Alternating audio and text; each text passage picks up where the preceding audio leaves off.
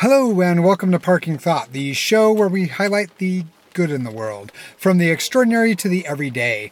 You're going to want to like and subscribe wherever you happen to find this. My name is Jacob, and I'm glad you're here today. In this edition, we're going to be talking about I'm glad you're here today. I know that sounds kind of silly. It's a bit of a cheesy line, but it's got a much deeper, much, much deeper um, sort of meaning behind it. And I think I might have told this story before on another podcast I was interviewed on. But regardless, I want to share with this audience why I start off each episode saying, I'm glad you're here today. And uh, before we get into that, let's talk about where I am because this is a parking thought, right? I happen to be parked inside of our vehicle. Uh, this is the Ford Focus, and I'm sitting here. I like this car. This has got it's zippy. It's got mm, nice. It's got some good zip to it. it goes fast. Anyway, so I'm sitting here. Uh, we're actually in the driveway. Just got home from church. It is raining outside, so you might hear a bit of rain as we record this episode, and I think that that's pretty neat and awesome as well. So let's talk about why I'm choosing to use this episode. If you haven't noticed, one of the things we're trying new here is that on Mondays, right, is essentially the episode of whatever we happen to record on Sunday. And um, Sundays are a day for us where we spend our time at church. Uh, we try to slow down our lives. Um, sometimes we'll have people over just to kind of, you know, hang out and get to know them and do what we call ministering. Ministering isn't a huge, ginormous big deal. It's just letting people know that they're loved and a valuable part of your life. So there's not a whole lot of fancy schmancy stuff going on, but on Sundays we do try to calm things down. I get to wear a shirt and tie today for those of you guys watching the video version on YouTube, shirt and tie today. And uh, I want to talk about uh, some of the things that came from church. Now, if it's not your cup of tea, go ahead, change uh, change to another podcast, and thank you guys for being here so far. But I want to talk to you a little bit about, um, you know, we have our our uh, quorum, right? We get together. We've talked about quorums before. We have a quorum that gets together of our of the men's group and at church, and we get to talk and share some of the things that we've learned about. And one of the questions today was, has anybody in the room felt that they've heard the voice of God, right? Felt that they've heard their, you know, the the Spirit prompting them or the voice of the Lord telling them to do some things and something. And there was one gentleman who talked about an experience that ultimately ended in him meeting his wife. There was another gentleman that talked about how he was working on a car and frustrated by a part or a problem that appeared as he was working on the car that he couldn't solve. And after about 45 minutes, he, he decided to pray about it and then got the exact right notion for how to do it in his mind. And and now if you're not religious, it's kind of easy to discount this this is one of those times where it's really really comforting. Like you're not alone in some of the feelings that you have and and in feeling your heavenly father's love for you in your life. And that's really important and cool. And so so you know i pointed out after those brethren had talked i pointed out that what was neat is we had an experience that was life changing, very pivotal, meeting your spouse. And we had an experience that was on the scale of things pretty normal, but that according to those who were sharing, we had answers to prayers in both instances. Right? We had we had answers to prayers. We had a revelation, right? Not revelation for the whole world, but revelation um, in both instances as a reply to that. And that that says a lot about the nature of of God, right? It says a lot about the nature of our Heavenly Father. He's not abandoning us and He's answering prayers and answers them a little differently. And sometimes the answer is wait, and sometimes it's, you know, we get answers much later, or sometimes we just need to exercise patience.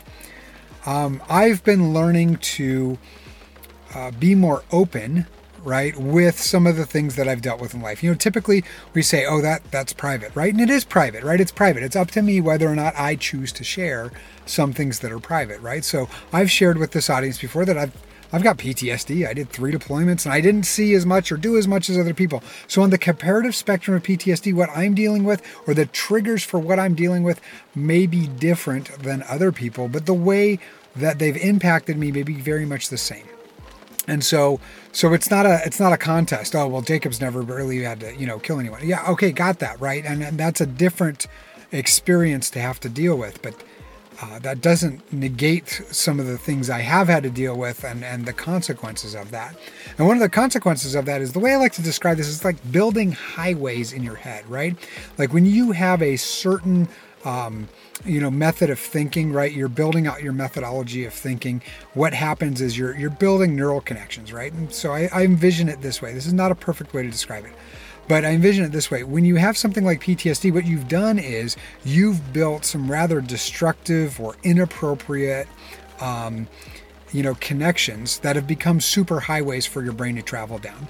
And uh, when you can't find an exit for those right or a healthy exit for them it can get really really hard i have spent years um, not being able to sleep right? And it's not insomnia, right? It's literally like not being able to sleep. I spent a long time uh, trying to avoid the emotional roller coaster that comes from some of those traumatic experiences that you have, where you'll go from a moment where you're perfectly happy. And, and and my brain's weird, or maybe it's just the way we're all wired. But you'll go from happy to sad, right, on both extremes so quickly that it just would hurt and be painful. Um, so I would avoid happiness. I spent years avoiding happiness. Um, and with four kids, right, and a lovely wife and neat dog, and then the beagles here, you know, but it was before the beagle, right, showed up. Um, you know, with all of that, it's, uh, you know, you'd think I'd be okay, right? Because on the outside, of, oh, they got everything, they're doing great, going to church every Sunday, they've got Zach to get, get paid well enough, doesn't have to worry about a job you know, all those sorts of things. You, you think I'd be doing okay, and the reality was far from. I, I wouldn't sleep. I would be scared to go to sleep because it's one thing when I'm awake and I can semi control. I can kind of tell myself, I can coach myself to, to finish out the thought and let it go someplace that's healthy. Uh, it's not the same when you're sleeping. When you're sleeping, you have the least amount of control over where your thoughts go. And so I wouldn't want to sleep. I would be scared to sleep. And so, lack of sleep and dealing with the issues and not really being able to deal with them or have a conclusion for them led me to be a highly unproductive individual, highly compromised person. And my family had to deal with that. That was hard. Um, I tell people now that if you're seeing somebody dealing with a moment, whether it's triggered by PTSD or something else, just sit next to them. That has been the most helpful thing for me is to just have somebody sit next to me don't need to say anything, don't need to ask, don't break my concentration. I need to practice taking my thought from where it's at to its logical conclusion or where my brain wants to take it and then letting that finish. I need to let that process finish in order for me to get through things. When I would sleep, I wouldn't be able to do that. So I like to describe it as I have these destructive highways that when I have thoughts that get on those highways, it's just, I mean, it's full force and it, it hurts. I was uh, driving home in this very car um, several weeks in a row, uh, thinking that you know maybe things would be better if I wasn't around, and um, you know my wife knew something was wrong, but I I would run through that thought, right? What would happen if? What would happen if? What would happen if? You know, and what would happen if I I decided to take a turn here and then not not come home, and uh, I, really can't believe I just said that while it's recording because I, I I've got some family members that this is probably going to be shocking to. Um, at one point in going through that thought process, I really believe I heard a voice in my head say, I'm glad you're here today. I needed to hear that voice. And I, I don't think it was on whatever podcast or radio or, or show I was listening to or, or song I was listening to. I, I think it came from somewhere else. I, I think it came from my Heavenly Father. I believe it did. And because it felt like He was glad that I was here, I decided to stay. You know, sometimes we don't see the value we add. I, I spent, I recorded a lot of things on this phone and creating this podcast. Just there were throwaway episodes before I gave it an episode number, trying to figure out what to talk about. Oh, and believe me, I've seen the the data, right? If I talked about, you know, some sort of technology or something that somebody's like to Google, there'd probably be a lot more, you know, people listening and, and watching. Um, but maybe it's okay that the there's not a whole big audience because you only need to hear somebody say that you're glad they're here when it's meaningful. I've got a small audience. You guys are a small audience, and I'm glad you're here today. I start off every episode that way, and I don't try to think about it because if I think about it, um, it's hard to continue to talk. But I remember how important and special it was for me when I was writing out the intro and outro for this podcast uh, to think of what to say to let people know that I'm grateful they're here. Even though we've never met, we've never talked, right? I'm still grateful you're here. How can I do that? And I felt prompted to include the line, I'm glad you're here today. And so when you hear me say that at the beginning of each episode, it's a great line, but it, it means something a lot deeper to me. And again, I don't try to think about it when I do my introductions because of what it means to me. I'm here today. I've gotten a lot healthier. I've made better choices because I felt like I heard the voice of my Heavenly Father in my head. And I want to tell people that because you can get yourself there without having a named issue you're dealing with. My issue has a name, it's PTSD. But you can get yourself there in a lot of ways. And somebody's going to be glad you're here today. I'm glad you're here today. Even if you've never heard this podcast before, I'm glad every person on the earth is here today. I can, and that's why the last episode we did was about political disagreements. I don't mind that there are people that I disagree with out there. I'm glad they're here. I want them to have a voice. You're special. You're wonderful. You add value. Please stick around. Don't give up. Whatever it is you're dealing with, just don't give up on it. And I hope and I pray that you'll have that moment where you can be quiet enough to hear and to see the people in your life and maybe a voice in your head tell you that you're glad, they're glad you're here today. Um, once I heard that voice, I could start seeing my family be grateful for me being here. And that made a difference.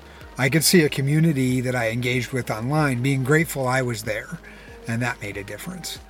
And slowly but surely, one day at a time, life's gotten better. And there's so much to be grateful for. So I've told you guys before, my Twitter feed is full of positive people, you know, positive experiences, because that's just what I'm attracted to now, and I can see it. And the world is a beautiful, wonderful place, and it's worth sticking around. So that was putting me a little more vulnerable than I'm used to. Um, if you want to leave a comment of support, please feel free to. I I would ask you to be kind if you want to leave a comment about how I can improve or what you might have suggested differently.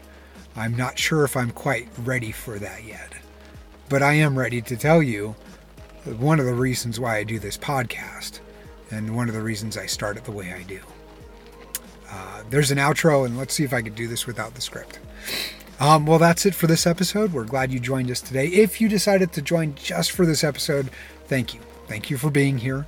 Um, you don't have to stick around, but if you wanted to, right, you can find the subscribe links over at parkingthought.com. If you want to say thank you to this episode or any episode, grab the link for that episode and share it with somebody you know. That's the best way to say thank you for this. And then finally, if you want to look for us on whatever your favorite podcast app is, we're pretty much found everywhere at Parking Thought, right? Uh, and you can visit parkingthought.com for those additional subscribe links. Um, in a world where you can choose to be anything, uh, why not choose to be grateful?